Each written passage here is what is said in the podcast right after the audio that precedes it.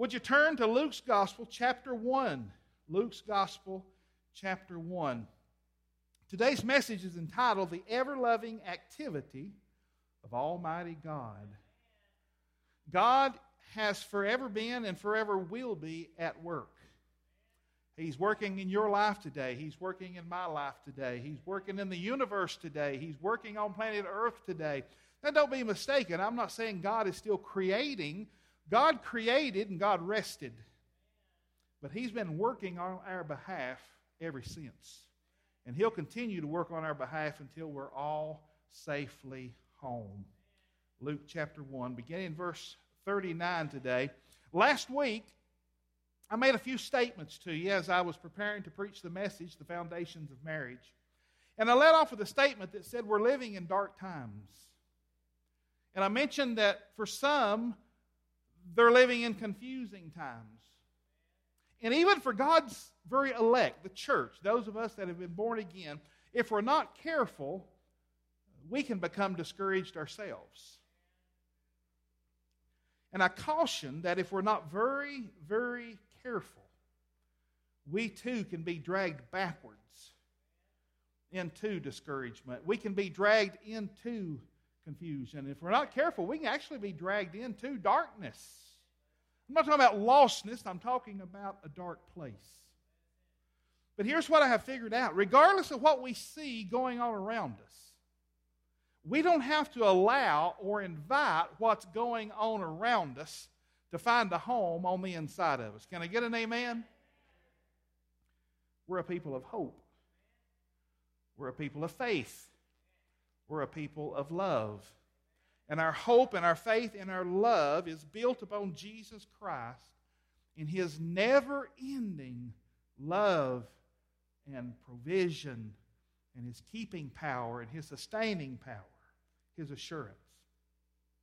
Well, as we start reading in the book of Luke, we find that 2,000 years ago, times were similar to what they are today. 2,000 years ago, according to Scripture, times were dark, times were confusing, times were discouraging. Unlike today, though, 2,000 years ago, God had been silent for over 400 years. Now imagine as dark as it can be today, and as confusing as it can be today, and as discouraging it is, as it is today, we have the Word of God, we have the working of the power of the Holy Spirit, we have all the benefits of being part of the New Testament church. These people were still under the law, it was still before the Holy Spirit had come, and God had been silent for 400 years. What are you trying to say, Steve? Suck it up. We've got it made. We've got it made. We have the entire canon of Scripture. We have the printed Word of God. How many of you all own more than one copy of Scripture? Raise your hand. I mean, you've got printed copies, you've got electronic copies. You come to church and we print it in the bulletin, we put it on the screen. I mean, we're eat up with the Word of God, aren't we? But still, at times, things get dark, don't they? Still, at times, we can become confused, and still, at times, we can become discouraged.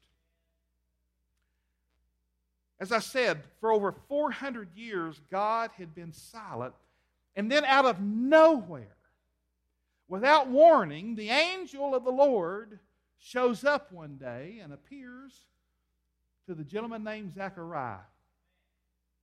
Zechariah is serving in the temple as priest. And to the right of the altar, Gabriel, the angel, appears to Zechariah and tells him that his prayers have been heard. And that his wife Elizabeth will soon be expecting a child. They're an older couple, they're a barren couple. They're beyond childbearing years. It's in comparison to Abraham and Sarah. These people are old, they're past childbearing years. But Gabriel shows up and says, Guess what? You're going to have a baby. And not only are you going to have a baby, you're going to have a baby who grows up to be a great man. He's going to do great and marvelous things for the kingdom of God. And to make sure that happens, listen to this. for the first time ever, he will be filled with the Holy Spirit while he's still in his mother's womb. About six months later, Gabriel shows back up and he visits a young virgin by the name of Mary who is engaged to a gentleman by the name of Joseph. And similarly, Gabriel begins to explain to Mary Mary, I know you're a virgin. I know you're only engaged. I know you've kept yourself pure for marriage. But guess what? By the, by the power of the Holy Spirit, by the spoken word of God, you're going to become pregnant. You're going to conceive. And you're going to name this baby Jesus because he is going to save his people from their sins. Now, this is no small matter. This is no small matter. I mean, as we read through the Word of God, seems like the more we read it, sometimes the more we become numb to it. This is big stuff. This is big news. This is big news. And so the story continues. The story continues. Let's read together in Luke chapter 1. Would you stand with me this morning? as we read God's Word?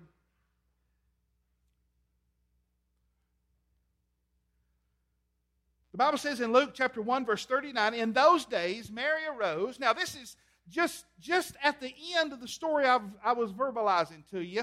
Elizabeth is now about six months pregnant.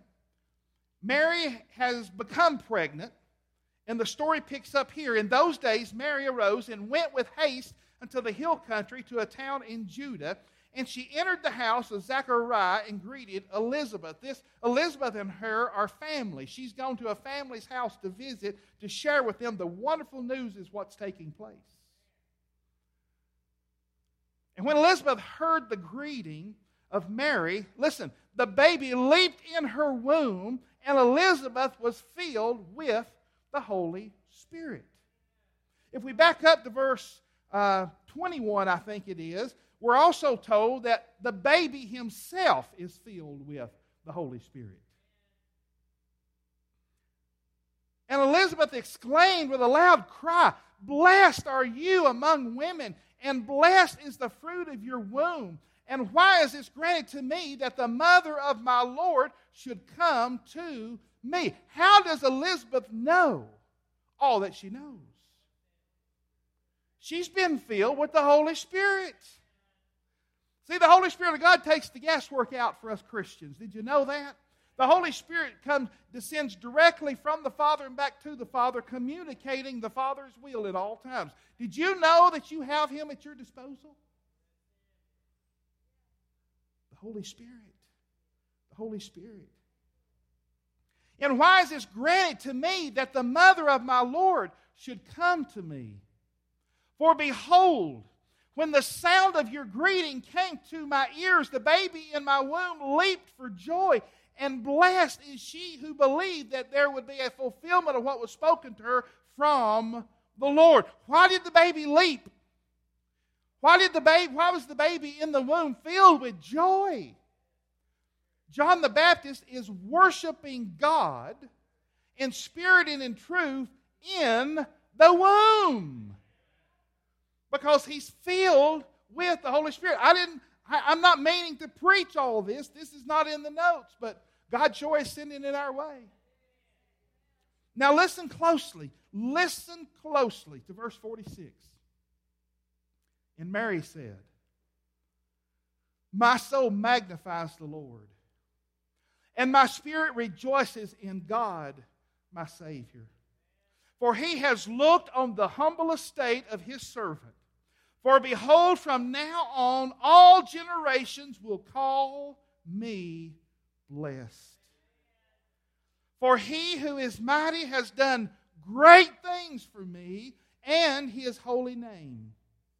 And his mercy is for those who fear him from generation to generation. For he has shown strength with his arm. He has scattered the proud in the thoughts of their hearts. He has brought down the mighty from their thrones and exalted those of humble estate. He has filled the hungry with good things, and the rich he has sent away empty.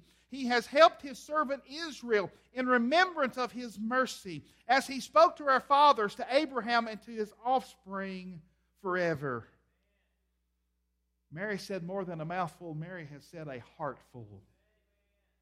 She's declaring praise and honor and glory to Almighty God. Why? Because God is sending Jesus,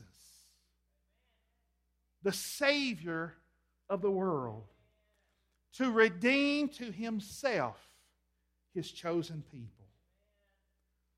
And Mary remained with her about three months and returned to her home. Let's pray together. Almighty God, thank you, thank you, thank you. God, thank you for your presence today. God, we're not worthy of your presence, but you've deemed us worthy through your Son, Jesus Christ. And as Mary praises you in these verses of Scripture, so do we, Father. We praise your name. We lift up the name of Jesus today and we bow before you and we bow before him with humble hearts. As Chad was testifying as he was singing, Father, you, you found us with dead hearts. And through the same Spirit of God that we see at work in the Bible, that same Spirit who is alive and working feverishly today to redeem a people to you. He awakened our dead hearts. He regenerated our hearts. He gave us faith and He gave us repentance and He gave us belief and He enabled us, dear God, to confess our sins to you. He enabled us to uh, believe in our hearts that Christ died for our sins. He enabled us to confess Jesus as Lord, believing in our heart, confessing with our mouth. And God, we were saved and born again filled to overflowing with the Holy Spirit.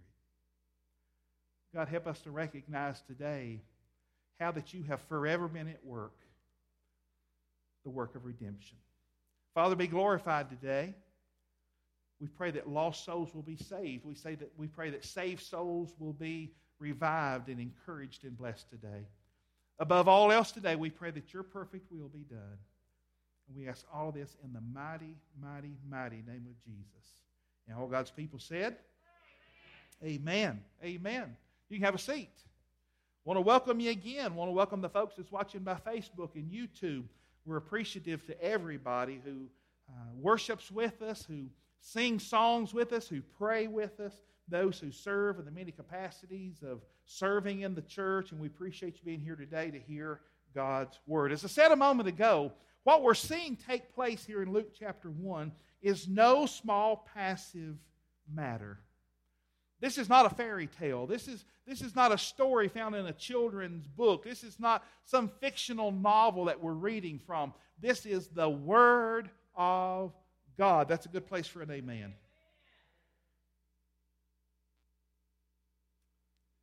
What's taking place here in the Word of God is off the scales. It's a big deal. It's a big, big deal. Did I say it's a big deal? God is not, God never has been, and God never will be passively removed from His creation. He's providentially hands on involved in everything that He's made. So, what we're seeing here in these verses of Scripture is God at work. God at work, transforming the old covenant promises into new covenant reality, realizing those promises coming about. You understand now why I say, hey, this is a big, big deal. This is God making everything new. Now, in the Old Testament, this activity was first revealed in creation. First revealed in creation. And then it progressed through the, the life of Israel, the chosen people of God.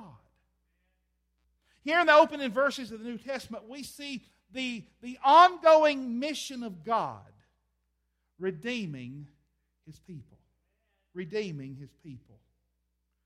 Today, Sunday, February the 23rd, 2020, God remains actively involved in all of creation.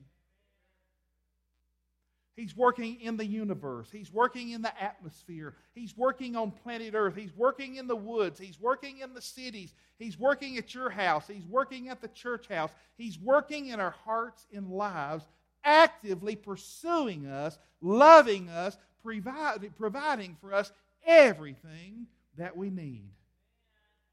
This is why the baby leaps in his mother's womb. This is why Elizabeth cries out, Blessed are you, the mother of our Lord and Savior, Jesus Christ. This is why Mary breaks out in song and just praises God that, that she's a nobody who's now pregnant with a somebody who's coming to love and save everybody so that we can all spend eternity with God in heaven. This is a big deal, in case I haven't said that already. This is a big deal. Not only is He active in our lives, but He's active in all of creation, ruling and reigning as King of kings and Lord of lords. So, as we continue our 2020 focus, and that's what we're doing, in 2020, we're focusing on the Word of God. Focusing upon the Word of God so that we know and understand the will of God, so that we can be about the Father's business. And you know what happens to people who are about the Father's business? They're a blessed bunch of people. Amen? They're a blessed bunch of people. Now, what I want us to do for the next few minutes is explore God's Word. I told Michelle last night, so I'm going to, be the, I, I'm, I'm going to preach a great message tomorrow. She said, Oh, you are? I said, Yeah. It's going to be 98% Scripture and about 2% me. That makes for a great sermon. Can I get an amen? You never go wrong when you share Scripture. You never go wrong when you share Scripture. So I hope you came hungry. I hope you came hungry this morning. You know, sometimes I'm hungry and I want a sip of water. Sometimes, I say hungry, sometimes I'm thirsty and I want a sip of water. Sometimes I'm really thirsty and I get a big old glass of water. Today, I hope you came thirsty because God is fixing to take the cover off the fire hydrant and He's fixing to fill us full with living water, okay? That's where we're going this morning. Here's what I want us to do I want us to explore His Word. I want us to discover, I want us to realize, I want us to believe, and I want us to take comfort today in the fact that God is on his throne. And he's not just sitting there imagining what could take place.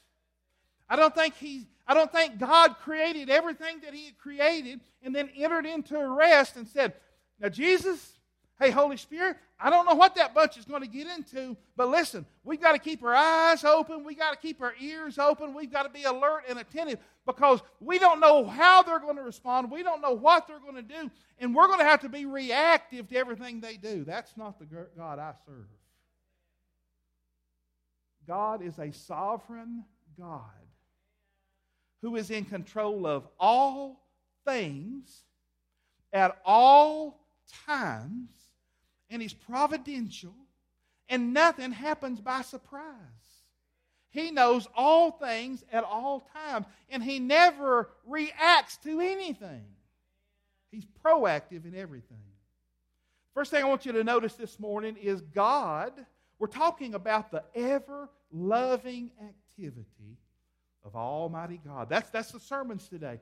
We're going to search the scriptures and we're going to be affirmed and comforted by the fact that God is still actively working on our behalf today. The first thing I want you to notice is this God is active by nature. Am I maybe missing a scripture here? I'm looking for the slide that says God is active by nature. Is it there? It may not be there. God is active by nature. You fill in the blank with the word active there. He's actively working out his sovereign purposes at all times. We see this in John chapter 5 and verse 17. But Jesus answered them, My Father is working until now, and I am working. And I am working. Psalm 115 and verse 3 says, Our God is in the heavens, He does all that He pleases. This could be this next verse, Proverbs 16 verse 4 says, The Lord has made everything for its person, for its purpose, even the wicked for the day of trouble. Do you not see that God is in control of all things at all times, whether it's good or bad, whether it's righteous or wicked? God does as He pleases. How can God do as He pleases? He's God and you're not. He's God and I'm not. He is enthroned in heaven. God is active by His very nature. God is an active God. He's actively working out His sovereign purposes. The next thing I want you to notice is this the names of God, the, the various names of God found throughout Scripture reflect His activity and His involvement in His people's lives. Listen, I know, I know for various reasons there's times that we may feel lonely. There's times that we feel like no one cares. There's times that we feel like no one loves us. But listen, I'm here to declare to you today God loves you. Jesus said, I will never leave you, I will never forsake you. I will go with you to the very end of this age. The very names of God Himself reflect His activity, His activity in your life and my life, all of His people's lives. Genesis 22 says, The Lord will provide. Exodus 15 says, The Lord who heals you. Exodus 17 says, The Lord is my banner, emphasizing that God is like a warrior who champions his people's cause. God is always working on our behalf. God is always fighting for us. And if God is warrioring and if God is fighting, guess who's winning? If God be for us, who can be against us? Who can be against us? Psalm 95 says, The Lord our Maker. Now listen, the Hebrew word used here for maker does not refer to the original creation, but to the way in which God is currently active in fashioning a people for Himself. The active work of redemption, God is doing that. God is doing that. Now, something we need to realize in God's activity is this His Word, His Word is active. His Word is active. His Word is alive. His Word changes things. His Word changes situations. His Word changes people. His Word changes people's hearts. His Word is active. In Isaiah 55, the Hebrew meaning for word can also be translated deed or action, meaning what? It's a verb. It's action. God's Word is alive. God's Word is active. God's Word is not merely a communication of abstract truth. No, sir. No, ma'am. God's Word is active. It's the most powerful active force in all the universe. You've seen educational films, you've seen the TV uh, commentaries of, of where they'll drop atomic bombs and hydrogen bombs and all the different mighty, mighty creations of man. And we're like, wow, that has to be the most powerful thing I've ever seen. No, sir. No, ma'am. Right here is the most powerful, active force on planet Earth. You got trouble in your life, get in the Word of God until the Word of God gets in you. You got trouble in your marriage, both of y'all get in the Word until the Word of God gets into you. Whatever ails you, this will fix. Do you understand that? The power of the spoken Word of God. The Word of God is active. Isaiah 55, 10 and 11 says, For as the rain and the snow come down from heaven and do not return there, but water the earth, making it bring forth and sprout, giving seed to the sower and bread to the eater, so shall my word, God says, so shall my word be that goes out from my mouth. It shall not return to me empty. It will not return to me empty. It shall accomplish that which I purpose and shall succeed in the thing for which I sent it. Maybe not in your time, maybe not in my time, but God says, when I send my word forth, it will accomplish everything that I've sent it out to accomplish. Man, that encourages me. That comforts me. That takes the worry out of life.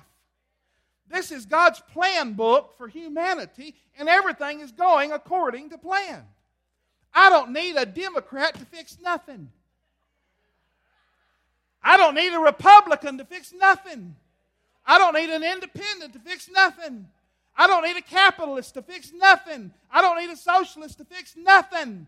I don't need nobody to fix nothing. I just need to get everybody in tune with God's plan and God's will according to God's word and live according to God's word and get your nose out of Washington and get your head out of the clouds and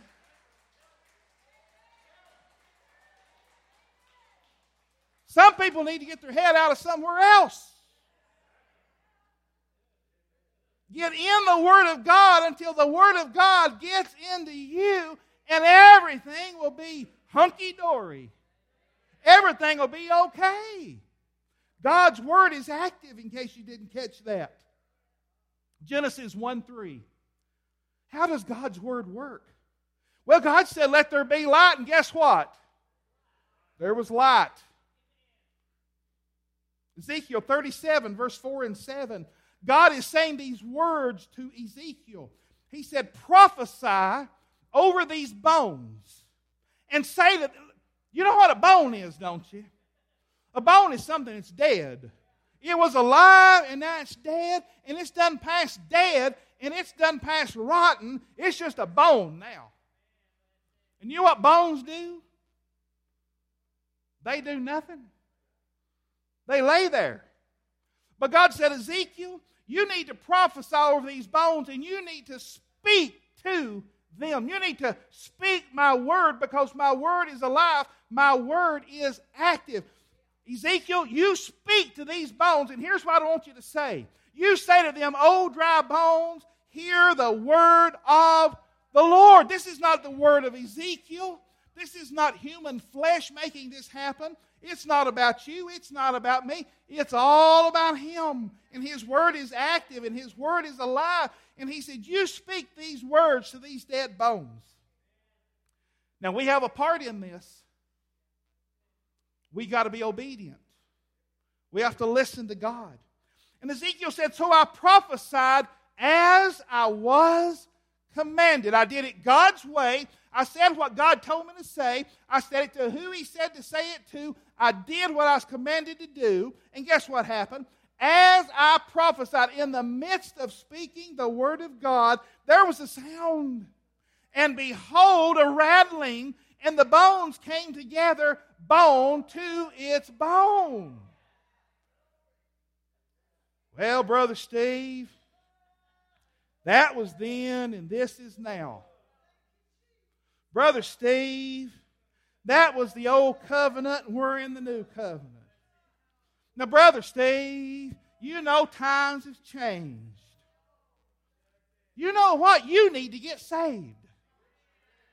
You need to experience what John the Baptist experienced in his mother's womb. You need a taste of the Holy Spirit of God. You, you need to come to know Jesus Christ the, the, the, the maker of all creation, the sustainer of all creation. You, you need to get a dose of the active Word of God on the inside of you, and then you'll come to know and believe and understand there's nothing impossible for God. There's nothing impossible for God. Woo! I'm going to have to take a break to finish this. Now, Brother Steve, that was the old covenant.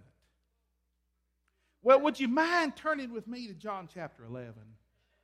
Huh? Would you come into the New Testament with me for just a minute? In the case of the death of Lazarus, this is Mary and Martha's brother Lazarus. This, this, this is a family who are personal friends with Jesus. What we learn in this story is this even bad things happen to Jesus' friends. Bad things happen to God's people. Why? Because we're living in a fallen world. And that's why it's dark, and that's why it's discouraging. And that's why it can be confusing at times. But listen, this will put 2020 vision in your eyes right here. Yeah, just because you're serving God doesn't mean everything's going to be beautiful and perfect and always go your way. But I promise you this it will always go His way. It'll go His way. Does God's people get sick? They do. Do God's people ever go broke? They do. Do God's people ever go through divorce? They do. Do they ever go bankrupt? They do. Do they ever fall on hard times? They do. Well, then what's the advantage of serving God? Oh, that's a dangerous question. That's a dangerous question. Jesus said, regardless of your circumstances, I come that you might have life and have it more abundantly. And what we're missing on earth, God replenishes in our spirits, in our souls, in our mental stability. When we build, when we build upon the foundation of God, the winds can blow, the storms can come. But when we're built upon the foundation of God, guess what? All things work together for good to them who are called according to his purposes. But all those things you mentioned, are those good things in and of themselves? No. But if that is part of God's plan, then just realize that God is in control and God is sovereign and God is walking through the valley with us, but we will fear no evil. These are close personal friends of the Lord Jesus Christ. And not only does Lazarus get sick, Jesus leaves town. The word comes to Jesus Lazarus is sick and he's going to die. And the disciples say, Jesus, I guess we might ought to uh, head back because Lazarus is sick and he's going to die. And Jesus said, This sickness is not unto death. How did Jesus know that? Because he's the know, all knowing, all powerful Son of the Most High God. Now, by the time Jesus gets back, guess what happened? Yeah, Lazarus is dead. But the disciples are going, Boy, he missed this one, didn't he? Remember, he just told us two days ago this, this guy ain't going to die. Well, he didn't really die, he just took a extended nap. You know what I mean? You've heard the story, haven't you? Let's, let's look at the story in John chapter 11. The Bible says, Then Jesus, deeply moved again, he came to the tomb. It was a cave, and a stone lay against it. Jesus said, Take away the stone. Now, Jesus is already speaking faith, isn't he? He knows that the only thing stand between him and Lazarus is a rock, and the rock don't matter. He's just acting this out so that the people around him can see the power and the outworking of Almighty God. Jesus didn't need that. Jesus didn't need that rock rolled away. If he had said, Lazarus, come forth, with that stone rolled against the grave, guess what would have happened? Lazarus would have walked through the rock. But Jesus said in verse 39, Take away the stone. Take away the stone. So they took away the stone. And when he had said these things, he cried with a loud voice, Lazarus, come forth. And the man who had died came out. God's word is active. God's word is active. Now let's rewind. Let's re, let's rewind time and let's go back to when God was re, God was active back in creation, making the universe. You can believe in the Big Bang. You can believe anything you want to. You're free to believe what you want and how you want. But I'm going to tell you the truth. In the beginning, God created the heavens and the earth. And God said that, and that settles it. Nehemiah, verse, uh, Nehemiah chapter 9, verse 6 says, You are the Lord, you alone. You have made heaven, the heaven of heavens, with all their hosts, the earth and all that is on it, the seas and all that is in them, and you preserve all of them, and the host of heaven worships you. God was active in creation. Psalm 102 25. Of old you laid the foundation of the earth, and the heavens are the work of your hands. Even Amos in chapter 4 says, Behold, he who forms the mountains and creates the wind and declares to man what is his thought, who makes the morning darkness and treads on the heights of the earth. The Lord, the God of hosts, is his name. Are you catching on yet? Acts 17 24, the God who made the world and everything in it, being Lord of heaven and earth, does not live in temples made by man. Revelation 4:11 Worthy are you our Lord and God to receive glory and honor and power for you created all things and by your will they existed and were created. But guess what? God's still at work. God's still at work. God is active in sustaining his created order. I just want to say for just a moment, and I do, I, I, I sympathize. And, and I think we ought to show pity. And I think we ought to love and help people who are ignorant to God's truth. Don't you believe that honestly? I'm not being sarcastic. People's running around like a chicken with its head cut off. The sky is falling, the sky is falling, the sky is falling. If we don't do this, if we don't do that, all this is going to come to an end. Not till God says so. And God has already appointed the number of days that will be in existence, and they ain't nothing catastrophic going to destroy this place until God snaps his finger and says, Be destroyed with fervent heat. When he refines this planet, and the new heavens and the new earth comes down from the heaven and the earth that exists today. Why? Because God is sustaining his created order. In Psalm 103, verse 19, the Lord has established his throne in the heavens, and his kingdom rules over them. You all know who's in charge today? I'm not talking about in this room. I'm not talking about in this town. I'm not talking about in this state. I'm not talking about in this nation. I'm not talking about this continent. I'm, talk, I'm not talking about the Western Hemisphere. You want to know who's in control of all things at all times? God is. It says right here, the Lord. L O R D, all caps, that's God the Father. And the Lord has established his throne in the heavens, and his kingdom rules over, say all Amen. Matthew chapter 6, verse 28 and 30. Jesus asked a very important question What are you worried about? Again, I, I, sympathize with folks who are going through things, and, and I can empathize with people who are going through things that I've gone through or are going through. And I'm not saying we should be cold and calloused. I'm saying, I'm saying we ought to be loving, we ought to be encouraging, we ought to be uh, nurturing, we, we, we ought to pick up our weaker brothers and sisters, and even those who don't know Jesus. We need to come along beside people and love them with the love of Jesus. But here's what we need to tell them we need to tell them what I'm preaching to you today. God loves you, God is on his throne in heaven and all things are going according to plan. And if you'll just submit your plans to His plans, the plans will run together and everything will work out in the end. Look here, Jesus is saying this. Jesus said, Why are you anxious? Why are you worried? Why are you anxious about clothing? Jesus said, Look around, consider the lilies of the field, how they grow. They neither toil, they don't spin, they don't shop at Walmart. They don't shop on Fifth Avenue. They don't shop in Beverly Hills. They don't shop online. They don't shop nowhere. Why? Because Father Creator sustains them. Why? Because they are His creation.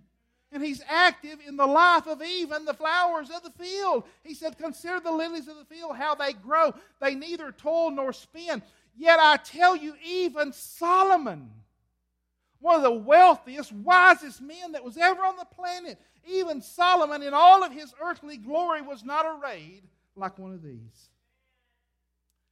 He says, But if God so clothes the grass of the field, which today is alive and tomorrow is thrown into the oven, will he not much more clothe you? And Jesus sums up the question, why are you anxious? Why are you anxious with the answer? Oh, you little faith. You're not trusting God. Doesn't make you a bad person. Doesn't make you a stupid person. Just means you need to grow your faith. Well, Brother Steve, I could sure use a good dose of faith today. Get in the Word of God until the Word of God gets into you and your faith will grow.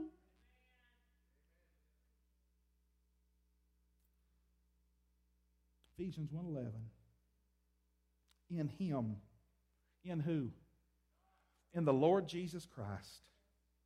In him we have obtained an inheritance having been predestined according to the purpose of Him. According to the purpose of Him who works all things according to the counsel of whose will? His will. Colossians 1 16 and 17. For by him all things were created in heaven and on earth, visible and invisible, whether thrones or dominions or rulers or authorities, all things were created through him. And guess what? For him. We think a little too much of ourselves. Did you know that? And He is before all things. Listen closely. And in Him all things hold together. It's going to be okay. It's going to be okay. But see, I need details. You'll get what He gives you.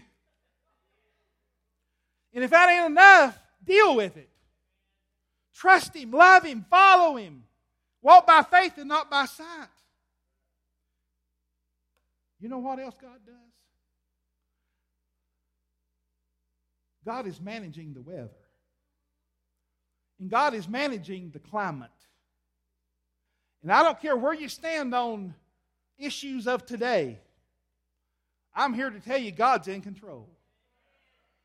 God created it, God's sustaining it, God's managing it, and we have nothing to worry about. Now, listen, I am a proponent that we should be good stewards of all of God's creation. We need to be good stewards of what God has blessed us with. Can I get an amen? Because nothing here belongs to us, it's all His. It was created by Him and for Him. We just saw that in the previous verses, didn't we? But we still need to nurture it and love it and take care of it. We don't need to take advantage of it. We need to honor God. Part of worshiping God is being good stewards of everything God has given us. But in Genesis chapter 8 and verse 22, while the earth remains, seed time and harvest, cold and heat, summer and winter, day and night shall not cease. God created it, and it's going to be until the millisecond of time that God says no more. And everything in between, God is managing, God is sustaining, God is in control. Daniel 2:21 God changes times and seasons. He removes kings and he sets up kings. Listen closely. He gives wisdom to the wise and knowledge to those who have understanding. What we have today, what we have today is a lack of wise people who have no understanding of God in His providential and His sovereign ways. The same people that don't need to be anxious about what they're going to wear don't need to be anxious about climate change. God's in control. God's working all this out. You know what you need to be focusing on? Seek first the kingdom of God and his righteousness, and everything else will be added unto you. That's the word of God. Psalm 147 and verse 8 says, He covers the heavens with clouds. He prepares rain for the earth. He makes grass grow on the hills. Psalm 107, 25. For he commanded and raised the stormy wind, which lifted up the waves of the sea. Matthew 8, 23 through 27. And when Jesus got into the boat, his disciples followed him. And behold, there arose a great storm on the sea, so that the boat was being swamped with the waves, but he was asleep. And what's he doing sleeping? See, when Jesus gets in the boat, it's going where he deems it's going. When Jesus says, Get in the boat, we're going the other side, you might as well lay down and take a nap. We're going to the other side. That's the end. That's the end. But it says here, and behold, there arose a great storm on the sea, so that the boat was being swamped by the water, but Jesus is asleep. Well, what do you do when you get scared? You go wake Jesus up, right? So they went and woke him, saying, Save us, Lord, we are perishing. And look what he said. Almost a mirrored statement to what he spoke in Matthew's Gospel. Chapter 6, he says, Why are you afraid? Do you know who I am? Huh? That's what I would ask to the church today. Do, do we not know who He is? Do we not have enough proof again and again and again and again? When Jesus says, Get into the old ship of Zion, we're sailing home to heaven, guess what? Get in. Get in. We're going across. What about when the storms come? Stay in. We're going across. What about when the wind blows? Stay in. We're going across. What about when the storms and what about when the boat starts taking on water? Stay in the boat. We're going across. Why are you afraid, you little faith?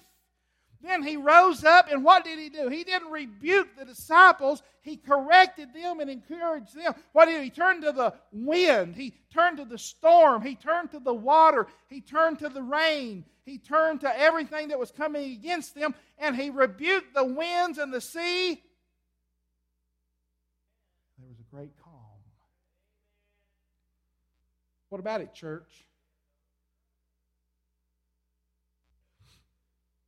And the men marveled, saying, What sort of man is this, that even the winds and the sea obey him?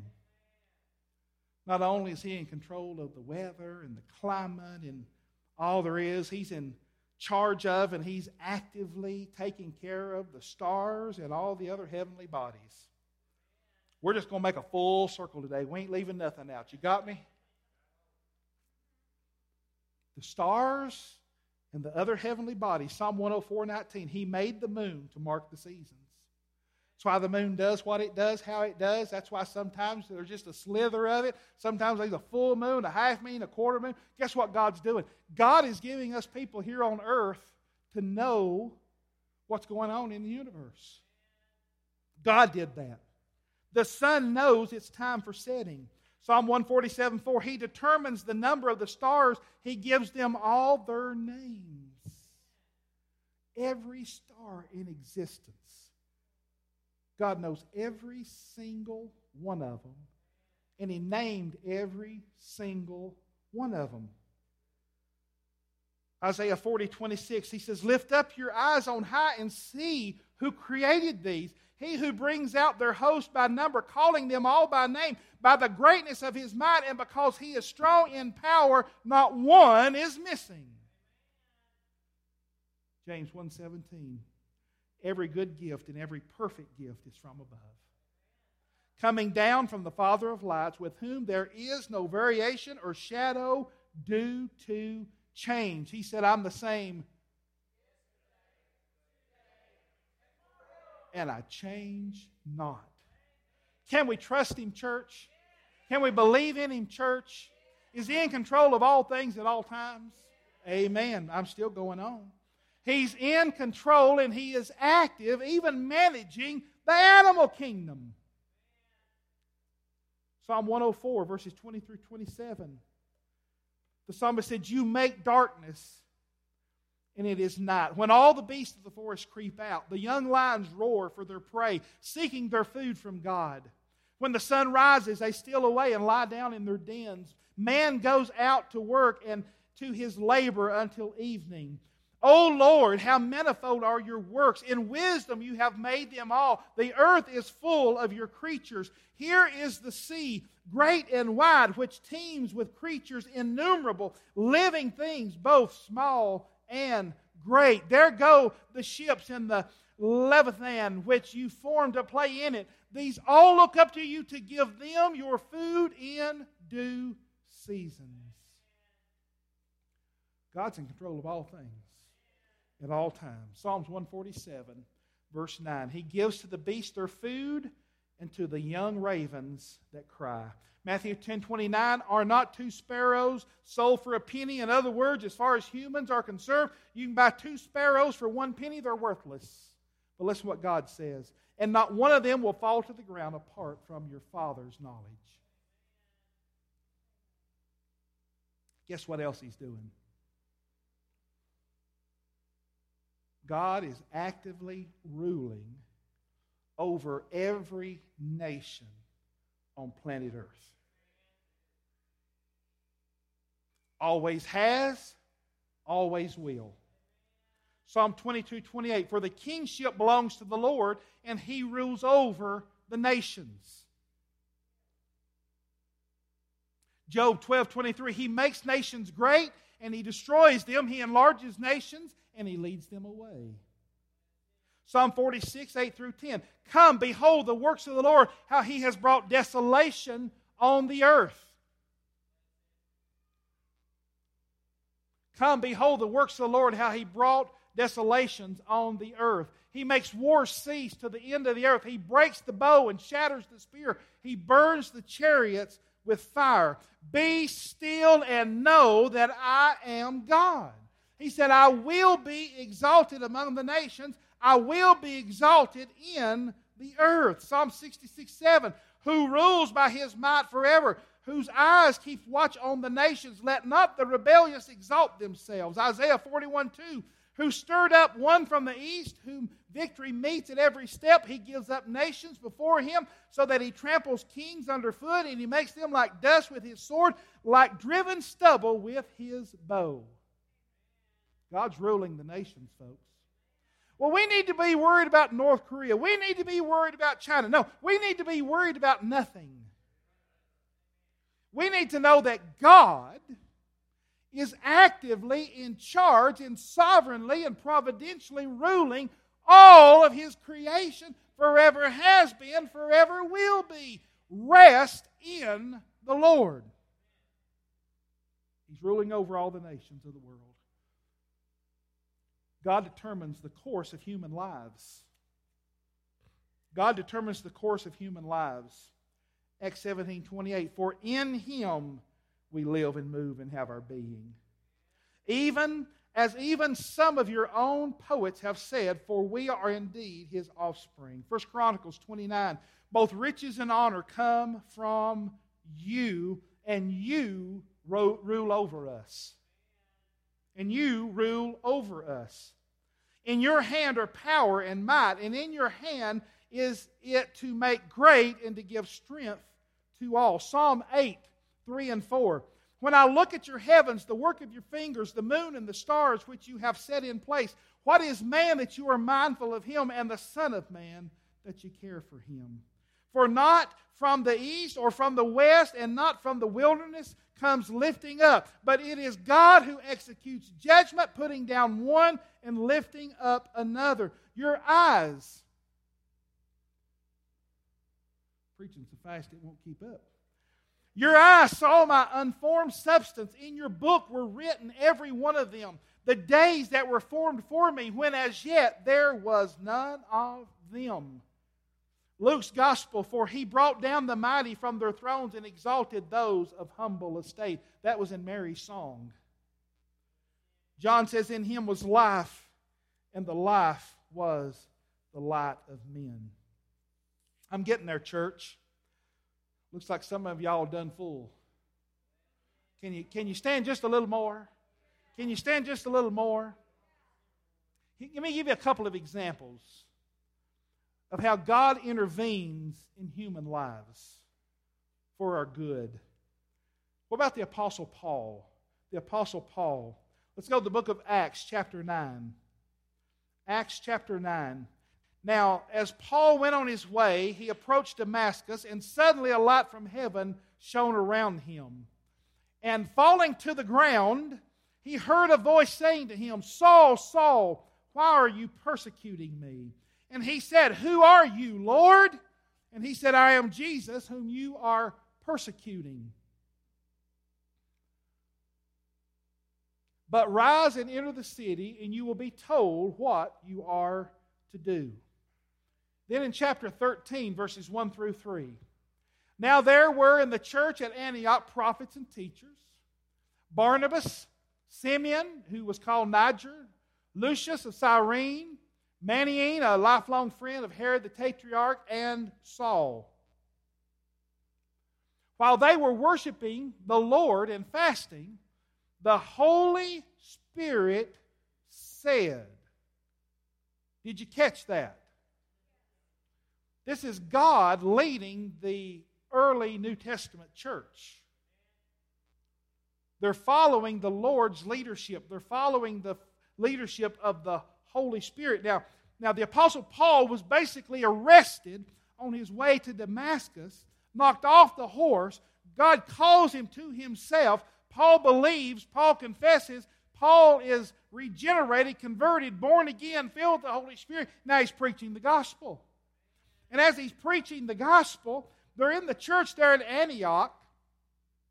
And while they're worshiping and fasting, the Holy Spirit says to them, Set apart for me Barnabas and Saul for the work which I have called them. Who's intervening on their behalf? God is. Then, after fasting and praying, they laid their hands on them and sent them off. You want to know why Paul was so successful in his ministry for the Lord? He was born again, he was spirit filled, he was spirit led. And when God said go, he went. When God said don't go there, he didn't go there. He was following the Holy Spirit of God. God was intervening in human lives for God's glory and God's honor. In chapter 16, verse 6, and they went through the region of that place in Galatia, having been forbidden by the Holy Spirit to speak the word in Asia. In verse 10, and when Paul had seen the vision, immediately we sought to go into Macedonia, concluding that God had called us to preach the gospel to them. If we want to do God's work, we got to do it God's way, and we got to go where God says go, and we can't go where God says don't go. We have to be led of the Holy Spirit. Not only does God intervene in human lives, but God was fully at work in the ministry of the Lord Jesus Christ. Would you say amen? Acts 10 38. How God anointed Jesus of Nazareth with the Holy Spirit and with power. He went about doing good and healing all who were oppressed by the devil, for God was with him. Luke's Gospel on one of those days, as he was teaching, Pharisees and teachers of the law were sitting there who had come from every village of Galilee and Judea and from Jerusalem, and the power of the Lord was with him to heal. But it is but if it is by the finger of God that I cast out demons, then the kingdom of God has come upon you. God's at work in the ministry of the Lord Jesus Christ. This man in John's Gospel, chapter 3, verse 2, this man came to Jesus by night and said to him, Rabbi, we know that you are a teacher come from God, for no one can do these signs that you do unless God is with him. Chapter 5, but Jesus answered him, My Father is working until now, and I am working. This was why the Jews were seeking all the more to kill him. Why were they seeking to kill him? because not only was he breaking the Sabbath, but he was even calling God his own Father, making himself equal to God. So Jesus said to them, Truly, truly, I say to you, the Son can do nothing of his own accord, but only what he sees the Father doing. For whatever the Father does, that the Son does likewise. Chapter 9, verse 3 and 4. It was not that this man sinned or his parents, but that the works of God might be displayed in him. Why was this man born blind? So that the works of God might be displayed in him. Why do you go through difficult times sometimes in life? Because God wants to bring glory out of your circumstance when he intervenes on your behalf. Can I get an amen? We must work the works of him who sent me while it is day. Night is coming when no one can work. John 14. Do you not believe that I am in the Father and the Father is in me? The words that I say to you, I do not speak on my own authority, but the Father who dwells in me does his work. 2 Corinthians 5:19.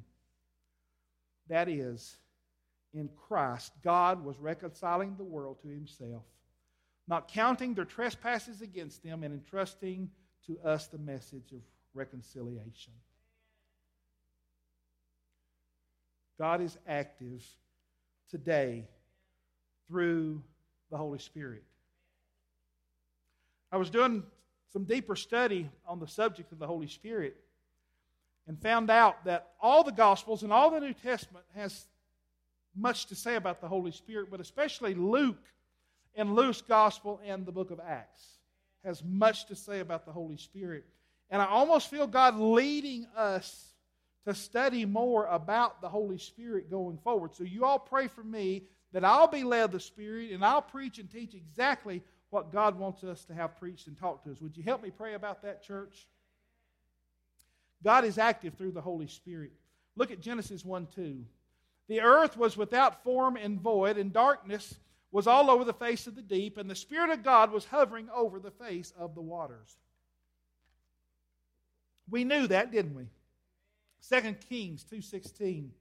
And they said to him, Behold now, there are with your servants fifty strong men. Please let them go seek your master. It may be that the Spirit of the Lord has caught him up and cast him upon some mountain or into some valley and he said, You shall not sin. The Spirit of the Lord is active. Ezekiel 8 3. He put out the form of a hand and took me by a lock of my head. And the Spirit lifted me up between earth and heaven and brought me in visions of God to Jerusalem, to the entrance of the gateway of the inner court that faces north, where was the seat of the image of jealousy which provokes to jealousy? The Holy Spirit of God basically snatched him up by the hair of the head and carried him off to Jerusalem. What do us bald people do? Maybe you'll get me by the collar, you reckon? Let my eyebrows grow out. Ezekiel 11 1, the Spirit lifted me up the Spirit lifted me up and brought me to the east gate of the house of the Lord, which faces east. And behold, at the entrance of the gateway, there were 25 men. Again, in chapter 43, the Spirit lifted me up and brought me into the inner court. And behold, the glory of the Lord filled the temple. Whew. I'm about done. If you're following along the listening guide, you notice that we're about done, aren't we? It's a good thing. God is active. And, folks, I know we know this, but we've got to know it more. We've got to know it more. God is active in His church. The first verse we're going to look at is 1 Corinthians chapter 12 verse 6 and this verse comes in the context of teaching about the body of Christ and the gifts which the Spirit gives the church. We live in a consumer driven culture. My dream for Hope in Christ was and is and forever will be that we are not a consumer driven church. So much so that I pay attention to words and, and I try my best to correct encouragingly and lovingly, try to correct folks. Listen, we don't go to church. You can't go to church. We are the church. We go to 315 Peter Avenue to a building, but we ain't going to church. We can't have church. Oh, well, we had church today. I know what you mean, but no. We worship the Lord in spirit and in truth. God showed up and stirred our hearts, and we had a marvelous, wonderful time worshiping and exalting the name of God. But I'm telling you, it's so important. The words we speak carry a lot of weight, and it's very important. The church is the collective body of individual believers in the Lord Jesus Christ. And it's the church that's doing the work of God in accomplishing God's work on planet Earth today. Let's get our thinking right. Let's get our words right. Let's get our hearts right. Let's get our action right. This verse comes in the context of teaching about the body of Christ and the gifts that God gives to the church. If we'll quit going to church and if we'll start being the informed, educated, spirit filled, spirit enabled, spiritually equipped church, do you know what could take place in Monterey, Tennessee? Do you know what could take place in Putnam County, Tennessee? Do you know what could take place in Tennessee, United States, and around the world if all the bodies of believers would just get the Word of God and do the Word of God? 1 Corinthians 12 6. There are varieties of activities. The church is an active place. That's why we don't just go to church. We are the church. We're to be doing the church. Who's supposed to be doing the church? Every single born again believer. Every single born again believer.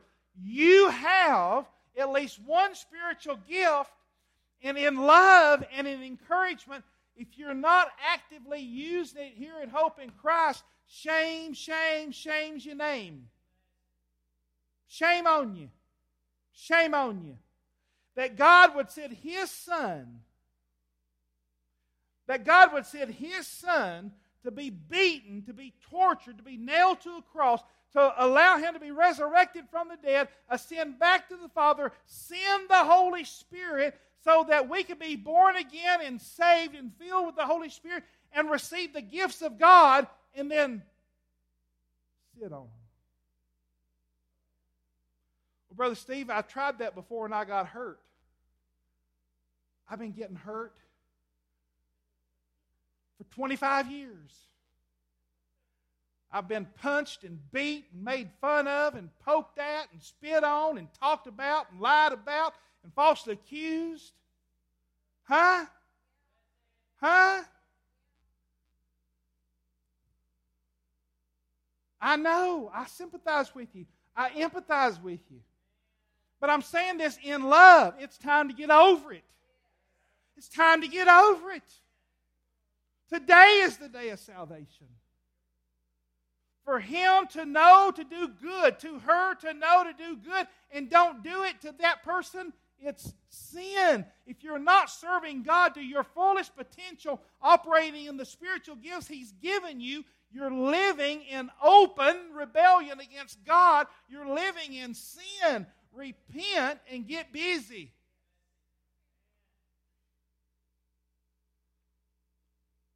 That wasn't in the notes either. And there are varieties of activities, but it is the same God who empowers them all and everyone.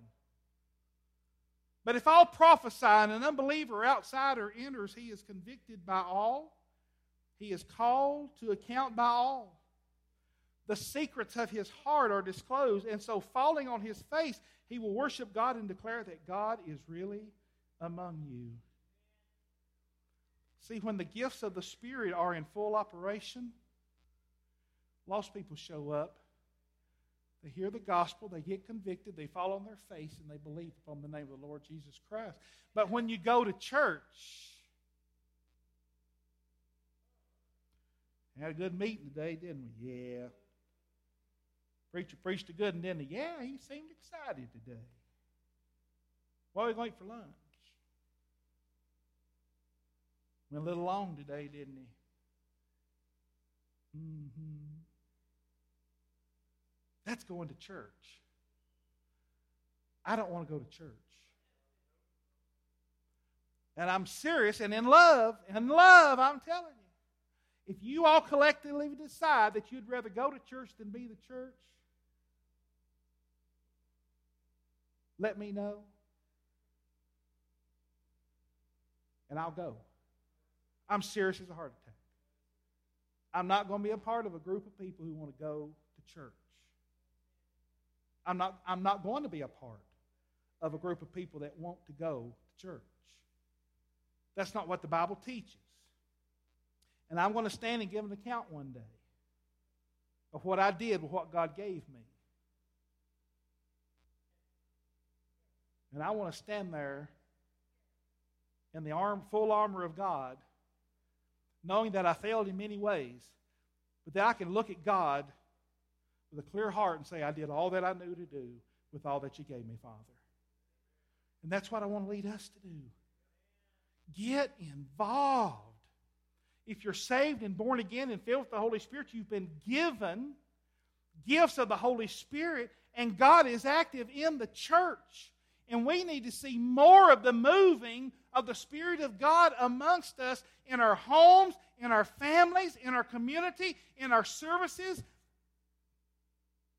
Can I get an amen? Galatians 2 8. For he that worked through Peter for his apostolic ministry to the circumcised worked also through me for, the, for mine to the Gentiles. Galatians 3 5. Does he who supplies the Spirit to you and works miracles among you do so by works of the law or by hearing with faith? I'm going with faith. What about you? Philippians 1 6. And I'm sure of this, and I'm sure of it too. That he who began a good work in you will bring it to completion at the day of Jesus Christ. We have nothing to worry about. Nothing to worry about. I'm sure of this that he who began a good work in us, the church, he will bring it to a completion at the day of Jesus Christ. Why? Because it is God who works in you both to will and to work for his good pleasure. Ephesians, so that through the church, that's what I've been talking about so that through the church, not in the church, through the church. See, God sweeps in here and He flows us to the outside to a lost and dying world. So that through the church, the manifold wisdom of God might be made known to the rulers and authority in the heavenly places. And I close with this. Michelle, y'all come on. Ephesians chapter 3. Now, to him who is able, say able now, to him who is able to do far more abundantly than we ask or think. Man, I've got a good idea in my head of what God could do around here if we just let him. But do you hear this verse of Scripture? Now, to him who is able to do far more abundantly than all that we ask or think, according to the power at work, where? Where? In us. In us. The power is not reserved in heaven. God doesn't just let a little little drop fall out now and then. God placed all the power of heaven within us because we are the church, so that through the church the manifold wisdom of God may now be made known to all rulers and authorities in heavenly places. Now to him who is able to do far more abundantly than all we ask or even think, according to the power that is at work within us. Listen closely. To him be glory in the church and in Christ Jesus throughout all generations, forever and forever. Amen. And all God's people said, Amen. Let's stand to our feet today.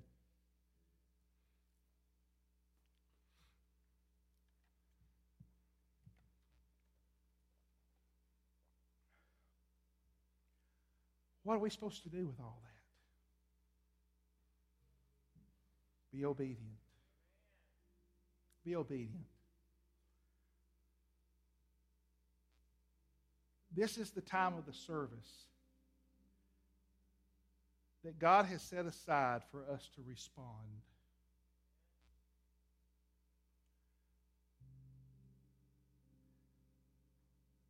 What has God said to you today? And how are you going to respond?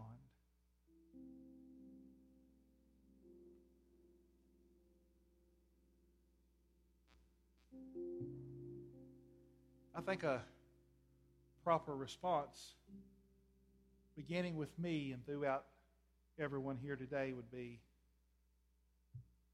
Father, forgive me where I've been slack. God, I realize today that you've been at work for me for all of eternity.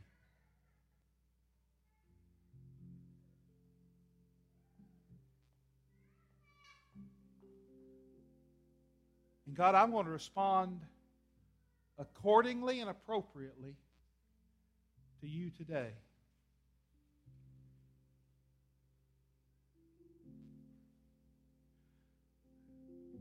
For those, there could be some folks here today say, Brother Steve, I'm, I'm, I'm giving my all. And there are some folks here at Hope in Christ that, that they're giving their all and they're even giving some more. And to those folks, I say, thank you. And I know God's blessing you because of that. And this church is a huge blessing to this community. It is. We do a lot. But what could we do if everybody did not even more, but just did what you're called to do? What if everybody done what they are called to do in the Spirit's power as the Spirit has equipped you?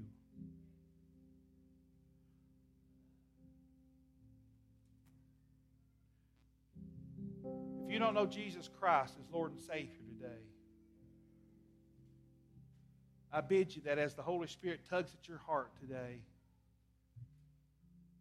you just simply tell God you're sorry for your sins. Believe in your heart that Jesus died for you and was resurrected for you. And confess with Him today. Confess Him today as Lord and Savior. God will save you. The rest of us, let's, let's allow God to tune us up today. As they sing this morning, be obedient.